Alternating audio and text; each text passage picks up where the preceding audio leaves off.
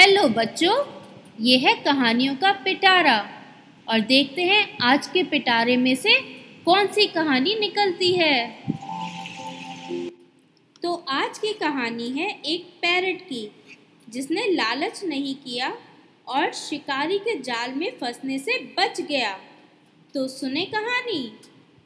एक बार एक पैरट था, उसका नाम था छोटू पैरट। छोटू पैरट रोज सुबह उठकर एक गाँव यानी विलेज की ओर उड़ के चला जाता था।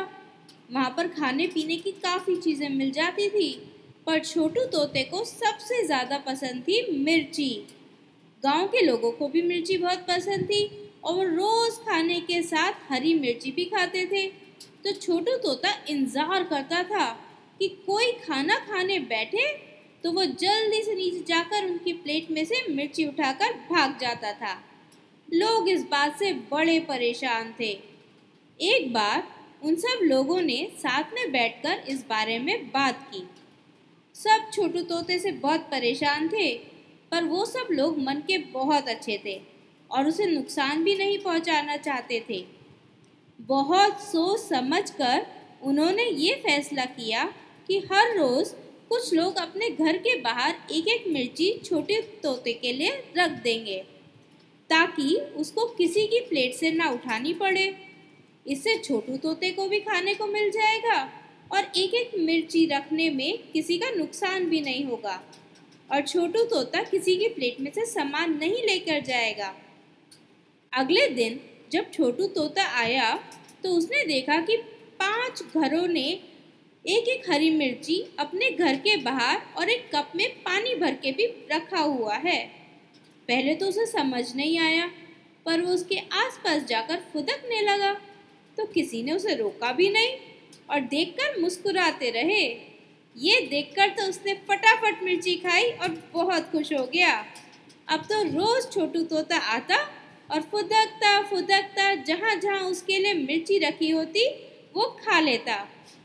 बच्चे भी उसे देखकर बहुत खुश होते और उसके साथ खेलते। वो भी सब गाँव वालों से बहुत प्यार करता था।